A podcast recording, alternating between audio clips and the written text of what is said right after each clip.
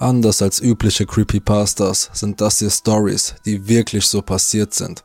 Sie stammen alle aus dem Subreddit Let's Not Meet, in dem es um erschreckend wahre Erlebnisse über Menschen geht, denen man nie wieder begegnen möchte.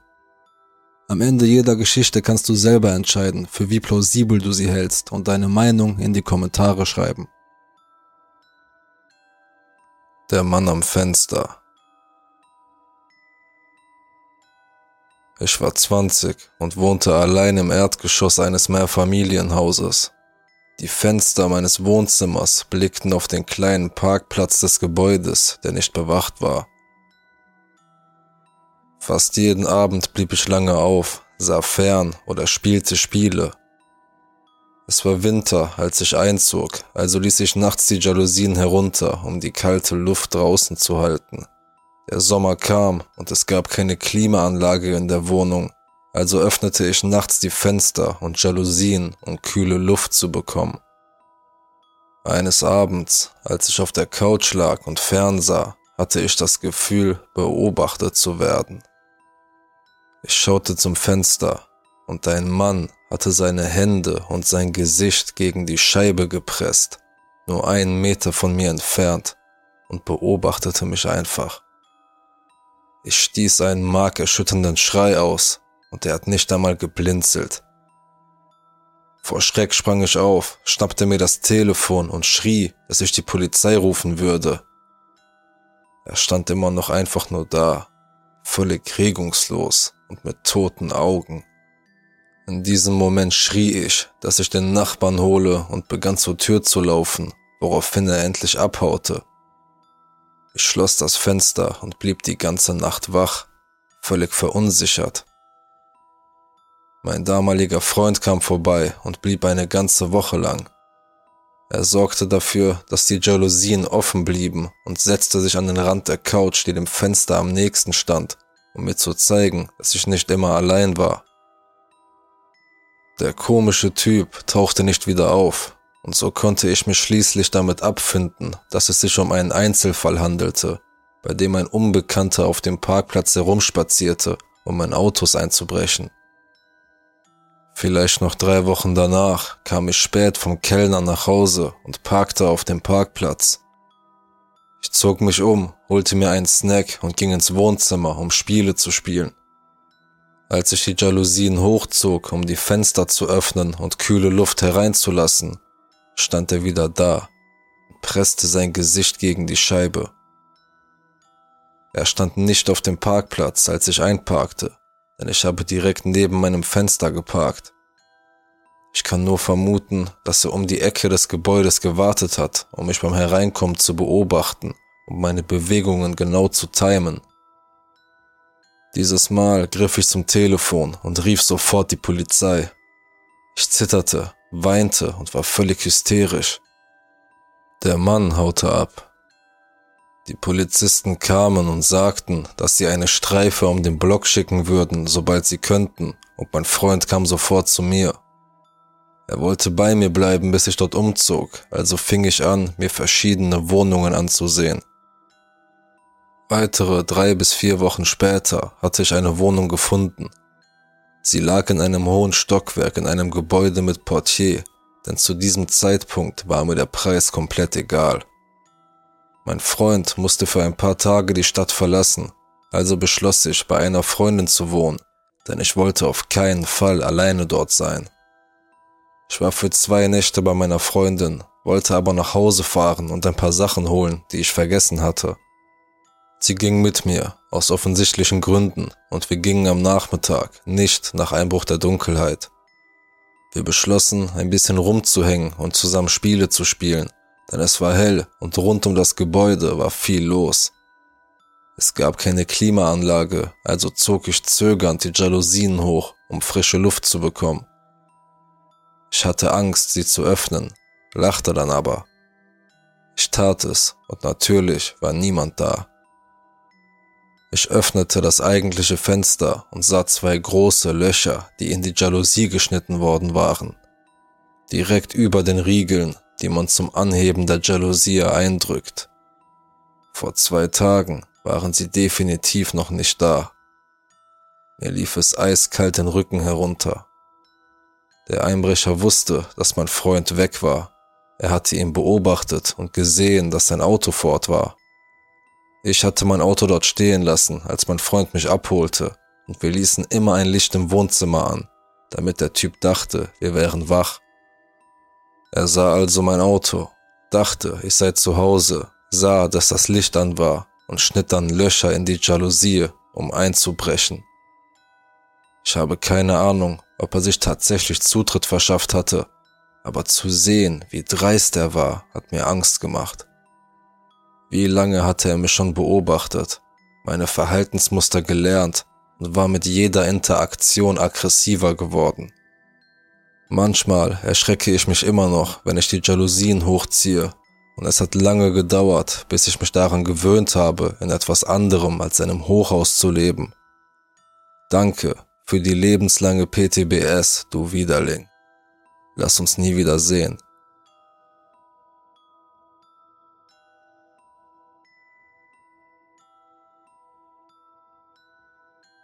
Was denkst du? Kann diese Geschichte wirklich wahr sein? Schreib deine Meinung in die Kommentare. Was ist mit meiner Mitbewohnerin passiert? Vor vielen, vielen Jahren, vor Kindern, einer Hypothek und einem Ehemann, war ich Reiseschriftstellerin in Europa. Die meisten meiner Reisen unternahm ich allein. In dieser Geschichte geht es um meinen ersten Besuch in Prag. Ich war noch nie in Prag gewesen und die Reise fand in letzter Minute statt, so dass ich wenig Zeit hatte, mich vorzubereiten. Mein Reisepartner hatte mich in einem anderen Land sitzen lassen und ich war entschlossen, das Beste aus der Reise zu machen, indem ich einen Ort besuchte, an dem ich noch nie gewesen war.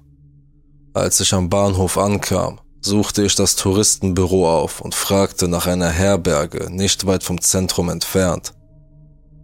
In meinen frühen Zwanzigern gehörte es zum Spaß, einfach loszuziehen. Heutzutage bin ich weit weniger abenteuerlustig. Die Herberge, in die sie mich schickten, war ein weitläufiges, bröckelndes, schiefergraues Art Deco-Gebäude in einer unscheinbaren Straße, etwa zehn Minuten Fußweg vom Stare Mesto entfernt. Das Innere war wahrscheinlich einmal schön, aber als ich eincheckte, war es voller schäbiger, nicht zusammenpassender Möbel und billigem, fleckigem Teppich. Die meisten Beleuchtungskörper waren kaputt und bis auf die Lobby war alles dunkel und düster. Es roch nach stehendem Wasser und Staub. Ich fand mein Zimmer, ein Doppelzimmer für 12 Dollar pro Nacht und mir fiel auf, dass ich eine Mitbewohnerin hatte.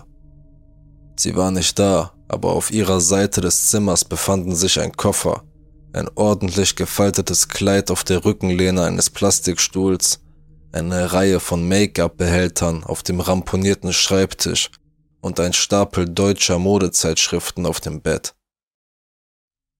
Da ich auf dieser improvisierten Reise keine Pläne oder Ziele hatte, verbrachte ich den Nachmittag damit, den Altstädter Ring, das jüdische Viertel und den Wenzelsplatz zu erkunden. Ich kaufte ein paar tschechische Kristalle für meine Mutter und bemalte Eier von einem Straßenhändler für mich selbst. Außerdem habe ich für eine Person eine Kreuzfahrt zum Sonnenuntergang reserviert. Gegen 18 Uhr kehrte ich in mein Zimmer zurück, um zu duschen, mich umzuziehen und meine Einkäufe abzuladen. Als ich mein Zimmer etwa eine Stunde später verließ, gab es keine Anzeichen dafür, dass mein Mitbewohner im Laufe des Tages zurückgekehrt war. Nach der Kreuzfahrt kehrte ich in einer kleinen Bar auf der Tinska ein und trank ein Glas Wein. Ich hatte Horrorgeschichten über die Gefahren in Prag gehört aber ich hatte nicht mehr Angst als in jeder anderen großen Stadt.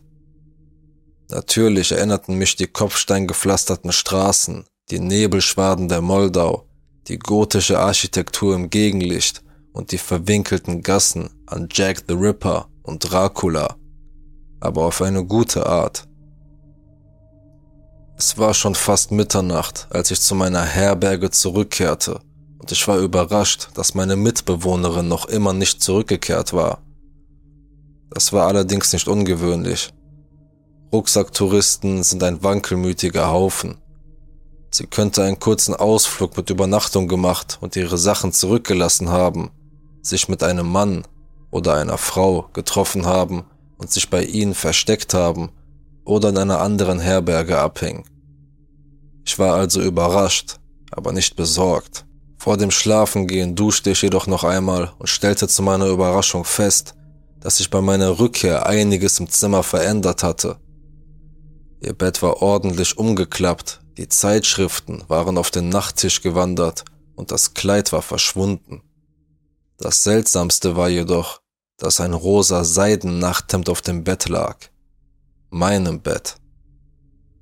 Vielleicht dachte sie, sie hätte das Zimmer noch für sich allein. Ich wüsste nicht wie.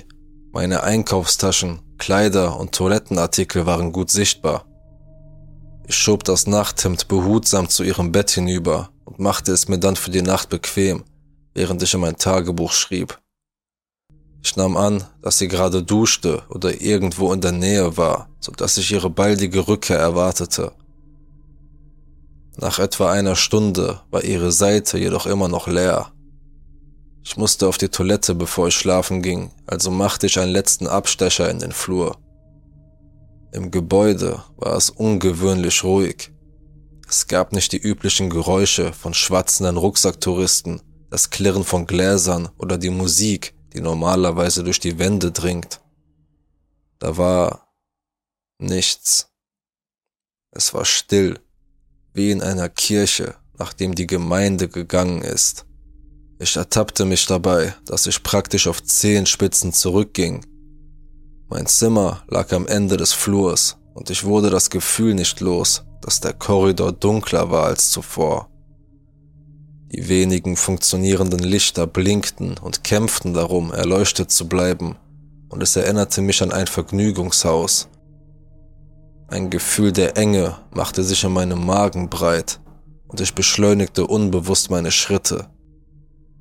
Hinter mir war keine Menschenseele zu sehen, doch ich warf immer wieder einen Blick über die Schulter, weil ich überzeugt war, dass jemand auf mich zustürmen würde. Das einzige Geräusch, das ich hörte, war das leise Aufschlagen meiner Flipflops auf meine Fußsohlen.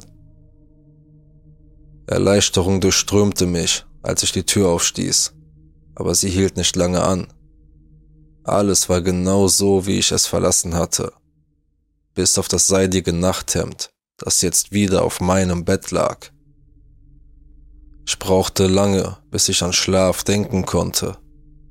Ich ließ die Lampe noch eine Weile an, weil ich immer noch überzeugt war, dass meine Mitbewohnerin gleich zurückkommen würde. Aber die Schatten, die sie warf, machten das Zimmer noch gespenstischer. Es war zu dunkel, wenn das Licht aus war. Endlich war ich in einen tiefen Schlaf gefallen, als ich plötzlich die Tür aufgehen hörte. Ein Mann stand in der abgedunkelten Tür. Das Licht im Flur hinter ihm reichte geradeaus, um sein verzerrtes Gesicht zu sehen. Ich wollte das nicht, schluchzte er. Sie müssen mir helfen zu verwirrt und desorientiert, um Angst zu haben, setzte ich mich auf, rieb mir die Augen und griff nach dem Lichtschalter. Aber als das Zimmer hell wurde, sah ich, dass die Tür geschlossen war. Es war kein Mann zu sehen. Schnell sprang ich aus dem Bett und ging zur Tür. Sie war verschlossen. Niemand konnte ohne Schlüssel hereingekommen sein. Und der Korridor leer. Den Rest der Nacht verbrachte ich voll bekleidet, im Bett sitzend und mit eingeschaltetem Licht. Obwohl ich für zwei weitere Nächte bezahlt hatte, packte ich um sieben Uhr meine Sachen zusammen und ging zur Rezeption, um auszuchecken. Übrigens, sagte ich zu der 20-jährigen Empfangsdame, meine Mitbewohnerin ist nicht zurückgekommen. Ich bin ein wenig besorgt. Sie nahm den Zimmerschlüssel in die Hand, betrachtete ihn eingehend, runzelte die Stirn und blickte dann auf ihren Computer. In welchem Zimmer waren Sie nochmal? Als ich es ihr sagte, schaute sie wieder auf ihren Bildschirm. Ma'am, das Zimmer steht seit drei Wochen leer und wurde seitdem gereinigt. Wir haben nur sechs Leute im ganzen Gebäude. Die Herberge wurde inzwischen renoviert und ist jetzt ein Luxushotel.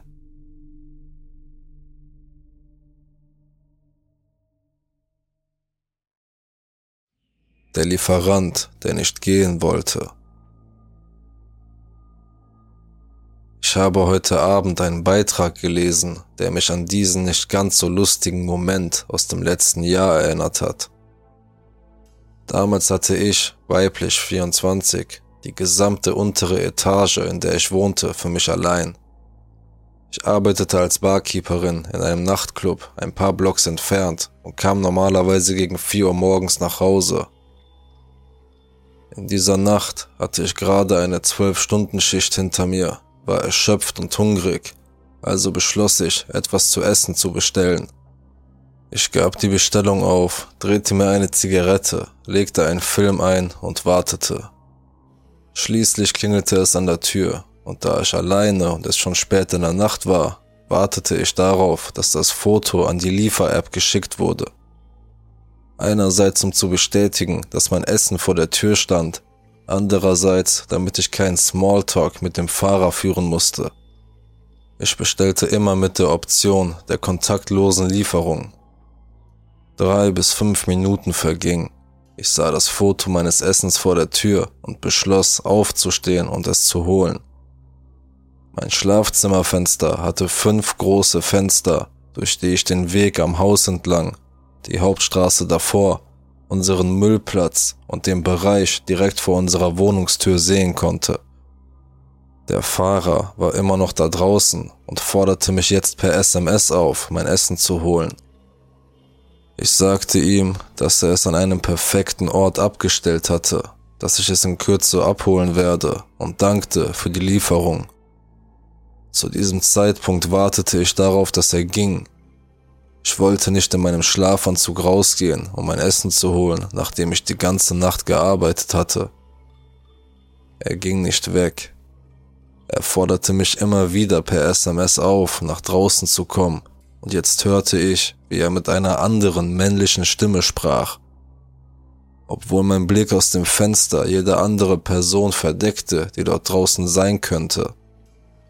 Das Essen auf dem Foto stand direkt vor meiner Tür und ich konnte sehen, wie er es zur Seite schob, so dass ich ganz hinausgehen und um eine kleine Ecke gehen müsste, um es zu holen. Ich schrieb ihm immer wieder, dass es an einem perfekten Platz stünde und ich froh war, dass er die Anweisungen befolgt hatte. Ich wäre gleich da. Er fing an, an meine Haustür zu hämmern, wobei er immer noch gelegentlich mit dieser anderen männlichen Stimme sprach. Mein Essen lag jetzt weiter von der Tür entfernt, aber er hörte nicht auf zu hämmern und mich aufzufordern, nach draußen zu kommen. Schließlich sagte ich ihm, dass ich die Lieferung als kontaktlos eingestellt hatte, da ich Covid hätte und niemanden anstecken wollte. Nachdem ich gesehen hatte, dass er meine Nachricht auf der App gelesen hatte, stellte er mein Essen zurück an die Vordertür und verließ das Haus über den hinteren Parkplatz. Ursprünglich war er durch die Vorderseite des Hauses gekommen. Irgendetwas an dieser ganzen Begegnung fühlte sich so seltsam an. Ich wartete etwa 15 Minuten, bis ich niemanden mehr sehen oder hören konnte, öffnete schnell die Tür und holte mein Essen. Die ganze Tortur dauerte etwa eine Stunde. Mein Essen war schön kalt und mein Herz raste für den Rest der Nacht. Also, lieber Lieferant, der den Hinweis nicht gerafft hat, lass uns nie wieder treffen.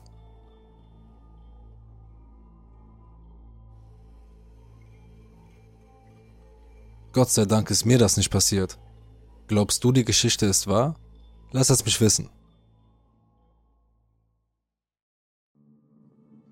Definitiv ein Mörder. Es war vor langer Zeit, bevor es Handys gab, und ich war eine Mutter Anfang 30, die unsere Kinder gerade zum Kinderarzt gefahren hatte. Die Praxis des Arztes in Macon, Georgia, war eine Stunde von unserem Haus entfernt und ich brachte gerade die beiden jüngsten meiner drei Kinder zu unserem geplanten Termin. Da wir so weit weg wohnten, bekamen wir in der Praxis immer die letzten beiden Termine des Tages, wofür wir dankbar waren. Der Arzt hatte gerade ein neues Gebäude an einer neuen Ausfahrt der Autobahn gebaut, sodass der Standort in jeder Richtung ziemlich isoliert war, aber eine sehr schöne Einrichtung im Vergleich zu seinem alten Standort neben dem Krankenhaus dort. Sein neues Gebäude lag auch ziemlich weit hinten auf dem neuen Grundstück und mein Auto, ein schwarzer Jeep Cherokee, den wir seit zwei Jahren besaßen, war eines von nur vier oder fünf Autos auf dem Parkplatz, als ich ankam. Ich parkte in der Nähe der Eingangstür, nahm die Kinder aus den Sitzen und wartete etwa eine Stunde lang. Dann ging ich zum Arzt, bezahlte und ging wieder nach draußen. Mein Auto war das einzige, das noch auf dem Parkplatz stand, als ich die Kinder für die Heimfahrt in ihre Sitze lud aber als die Empfangsdame die vorderen Glastüren verschloss, sprang mein Auto irgendwie nicht an. Es gab nur ein seltsames Klickgeräusch, als ich den Schlüssel drehte. Ich sammelte die Kinder wieder ein und klopfte an die Tür, bis jemand uns wieder hereinließ und ich bat, ein Telefon zu leihen, um eine Werkstatt in der Nähe anzurufen. Ich fand einen im Telefonbuch und der Mann sagte, er würde kommen aber es könne ein bisschen dauern. Also nannte ich ihm meinen Standort, ging zurück zum Auto, kurbelte alle Fenster herunter und setzte die Kinder wieder an ihre Sitze, während wir warteten. Bald darauf sahen wir, wie alle Lichter im Gebäude gelöscht wurden und alle wegfuhren. Ihre Autos fuhren eines nach dem anderen irgendwo hinter dem Gebäude weg, so dass wir jetzt ganz allein auf dem Parkplatz standen. Da es noch hell war, verbrachte ich die meiste Zeit damit, mich um die Kinder zu kümmern, unser Auto nach Snacks und einem Fläschchen zu durchwühlen, darauf zu achten, dass ihnen nicht zu heiß wurde und so weiter. Obwohl der Mechaniker sagte, dass es wohl noch eine ganze Weile dauern würde, war ich angenehm überrascht, als bald darauf ein Lastwagen auf den leeren Parkplatz fuhr und ein Mann aus seinem Pickup stieg mir lächelnd zunickte und sagte, er würde die Motorhaube öffnen.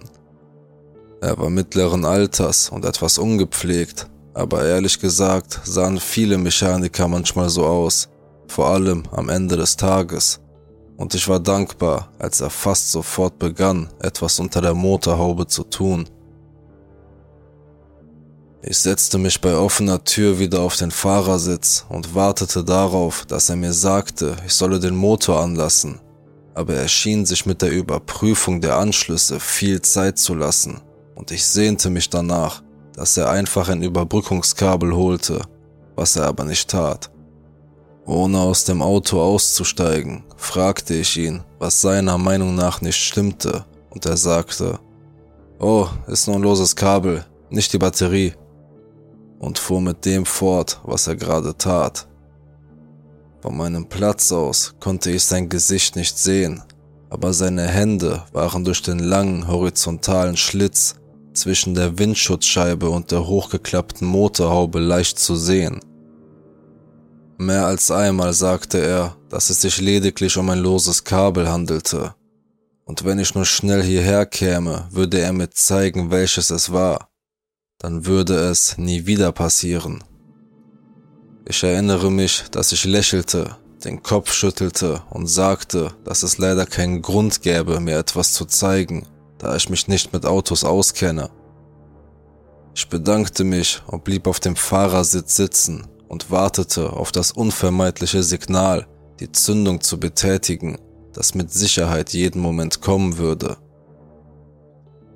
Ich erinnere mich, dass ich irgendwann dachte, er flirte eindeutig, während er sprach. Aber ich versuchte vor allem höflich und freundlich zu sein, denn er half uns tatsächlich. Uns war heiß und wir waren müde und unglücklich. Und ehrlich gesagt war ich mit den Kindern beschäftigt. Seltsamerweise klang er etwas frustriert über mich, weil ich nicht zu ihm kam, um mir den Motor anzusehen. Ich weiß noch, dass ich ihn auf keinen Fall wütend machen wollte, weil er uns dort ganz alleine gelassen hätte, während die Sonne schnell unterging. Und dann geschah das Seltsamste. Plötzlich fuhr ein anderer Lastwagen auf diesen trostlosen Parkplatz. Und als er das tat, schlug der nette Mann, der unter meiner Motorhaube arbeitete, diese plötzlich zu, lief zu seinem Lastwagen, startete ihn und fuhr weg ohne auch nur ein Wort des Abschieds zu sagen. Ich war sowohl verwirrt als auch ein wenig ängstlich, als er das tat, denn ich wusste nicht, wer jetzt kommen würde. Ich erinnere mich sogar, dass ich ein wenig Angst hatte, dass er mich plötzlich mit zwei kleinen Kindern allein und schutzlos zurückgelassen hatte. Warum sollte er nicht wenigstens bleiben und mit demjenigen sprechen, der jetzt neben mir parkte so etwas gehört sich für einen Südstaaten-Gentleman einfach. Ich schaute mich um und war mir wieder einmal bewusst, dass keine Autos auf der Straße zu sehen waren, keine Häuser oder Geschäfte in der Nähe waren und die Sonne immer schneller unterging. Als dieser neue, ebenfalls nicht gekennzeichnete Pickup neben mir anhielt, stieg ich erneut aus dem Auto, dieses Mal etwas ängstlicher. Als ich ausstieg, stellte er sich jedoch sofort vor, und sein Name und seine Stimme schien mit der übereinzustimmen, mit der ich vor einiger Zeit am Telefon gesprochen hatte. Er nannte mich dann tatsächlich beim Namen, entschuldigte sich für seine Verspätung und lächelte schließlich, blickte auf die Straße und fragte, wer der Mann sei, der gerade so plötzlich weggefahren sei.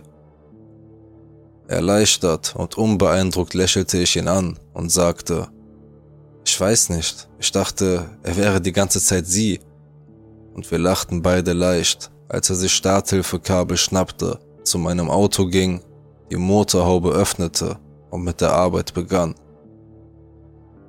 Ich setzte mich sofort wieder auf den Fahrersitz, war plötzlich dankbar, dass, mit etwas Glück, die Klimaanlage bald auf Hochtouren laufen würde und schaute noch einmal nach den Kindern. Während ich auf die vertrauten Worte Versuchen Sie es lauschte, hatte ich den Kindern den Rücken zugewandt, als er plötzlich zur Fahrertür kam und mich überraschte. Mit der seltsamsten Stimme sagte er, äh, Ma'am, ist das Ihrer? Und als ich in seine Hände sah, hielt er ein langes, dünnes, dolchähnliches Gerät in der Hand, das etwa einen halben Meter lang war. Es schien sehr alt und mit rötlichem Rost bedeckt zu sein, doch an einem Ende hatte es winzige, kreisförmige kleine Löcher, als wäre es eine Mischung aus einem langen, dünnen Schwert und einer Schere, die auf seltsame Weise kombiniert wurde. Ich erinnere mich, dass ich erstaunt, aber nicht verängstigt war und fragte ihn, wo er sie gefunden hatte. Unter der Motorhaube, antwortete er.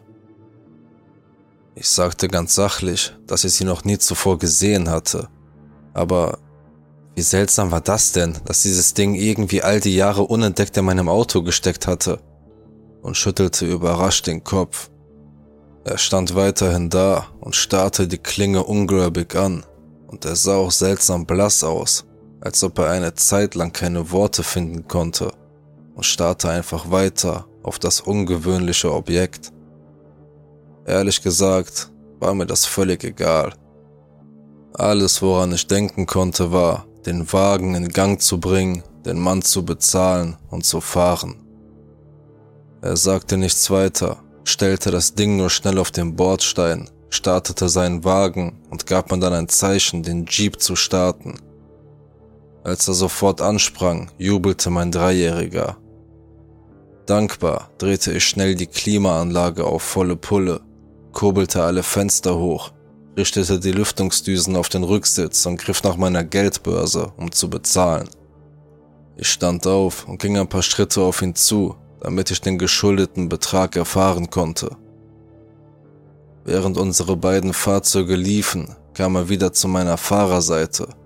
Doch anstatt mir die Rechnung zu überreichen, irritierte er mich ein wenig, indem er an mir vorbeiging und erneut diesen seltsamen Gegenstand aufhob. Ma'am, sagte er langsam, ich möchte, dass Sie sich das noch einmal ansehen und hielt es mit zu näherer Betrachtung hin.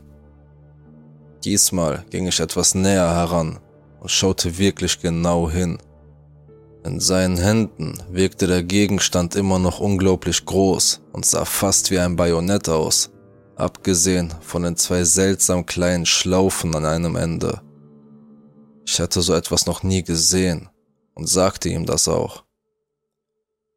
Während er es in der Hand hielt, sprach er leise und langsam zu mir, als ob er verzweifelt versuchte, mir etwas verständlich zu machen, was ich irgendwie immer noch nicht verstand. Das war nicht irgendwo im Motor versteckt, Ma'am. Es war noch nicht sehr lange dort, denn es lag oben drauf. Muss einfach dorthin gelegt worden sein. Ich schüttelte den Kopf und lächelte halb, als ich sagte, aber es ist offensichtlich sehr alt und rostig. Woraufhin er genauer hinsah und erwiderte, ja, aber sehen Sie, wie scharf es ist? Sieht aus, als ob es gerade geschärft worden war. Und als ich nach unten sah, hatte er recht. Die lange, dünne, dolchähnliche Form war ungewöhnlich, aber bei weitem das Merkwürdigste war, wie scharf es zu sein schien. Die Kanten an der Spitze, wo der Rost entfernt worden war, schimmerten silbern. Als ich bezahlte, waren seine letzten Worte an mich. Ma'am, ich weiß nicht, was hier passieren sollte, aber ich bin wirklich froh, dass ich angehalten habe. Er bedankte sich leise bei mir, als er die Bezahlung entgegennahm, sagte mir, dass ich wahrscheinlich die Polizei anrufen müsse, wenn ich nach Hause käme, und fragte mich dann, wo ich den Gegenstand haben wollte. Ich wollte es nicht anfassen und auch nicht mitnehmen, aber ich öffnete die Heckscheibe, damit er es hereinlegen konnte. Dann verließen wir beide gemeinsam den Parkplatz. Er in die eine Richtung, ich in die andere, in Richtung der kleinen, kurvenreichen Landstraße, die nach Hause führen würde, immer noch eine Stunde entfernt. Als wir zu Hause ankamen, verständigte ich tatsächlich die Polizei von Macon und brachte die Kinder sicher ins Haus. Aber obwohl sie höflich zuhörten, lehnten sie ab, als ich ihnen anbot, ihnen das scherenartige Ding später zu bringen. Der Beamte, mit dem ich sprach, sagte, dass er sich nach meiner Beschreibung und meinen Maßen am Telefon wie eine spezielle chirurgische Schere anhörte was ich ziemlich beunruhigend fand. Ich erinnere mich, dass ich mich fragte, woher er das überhaupt wissen konnte und warum er das sagte. Ich hatte mich so sehr bemüht, keine der Oberflächen zu berühren, in der Hoffnung, dass sie vielleicht Fingerabdrücke nehmen oder sie auf Blut untersuchen könnten, wenn sie wollten. Aber die Geschichte schien ihn ein wenig zu langweilen und er schien nicht interessiert zu sein. Seine Haltung deutete darauf hin, dass es sich nicht mehr um einen Notfall handelte und es daher nicht mehr von Bedeutung war. Ganz am Ende des Anrufs sagte er, als wolle er die Sache abschließen, dass ich anscheinend großes Glück gehabt hätte und dass ich die Schere vielleicht ein paar Tage aufbewahren sollte. Nur für den Fall, dass sich später jemand aus seinem Büro bei mir meldet. Aber das war alles. Ich wickelte sie sorgfältig in Zeitungspapier ein und legte sie in den gemauerten Lagerraum hinter unserem Haus. Und dort blieb sie noch einige Jahre lang unberührt, bis wir wegzogen und ich sie schließlich, da ich sie nicht durch mehrere Staaten schleppen wollte, widerwillig in den Müll warf. Etwa zu dieser Zeit wurden in ganz Georgia Frauen vermisst, wenn man sich alte Nachrichten ansieht. Einige Leichen wurden schließlich gefunden, aber andere bleiben bis heute vermisst. Ich habe mich oft gefragt, was passiert wäre, wenn der Mechaniker nicht gekommen wäre. Ob meine Kinder dann noch eine Mutter hätten. Ob ich meinen Sohn und meine Tochter noch hätte. Ob ich all diese Jahre mit ihnen verpasst hätte. Ich werde es wohl nie erfahren, aber ich habe an diesem Tag etwas sehr Wichtiges über mich selbst gelernt.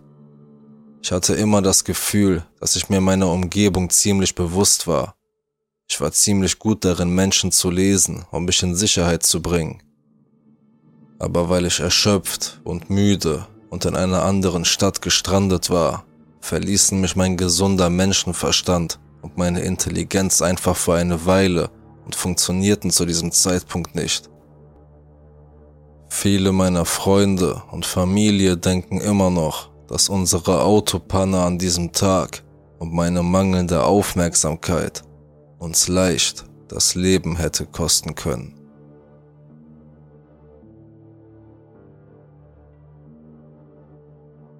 Das waren also die nächsten vier Geschichten.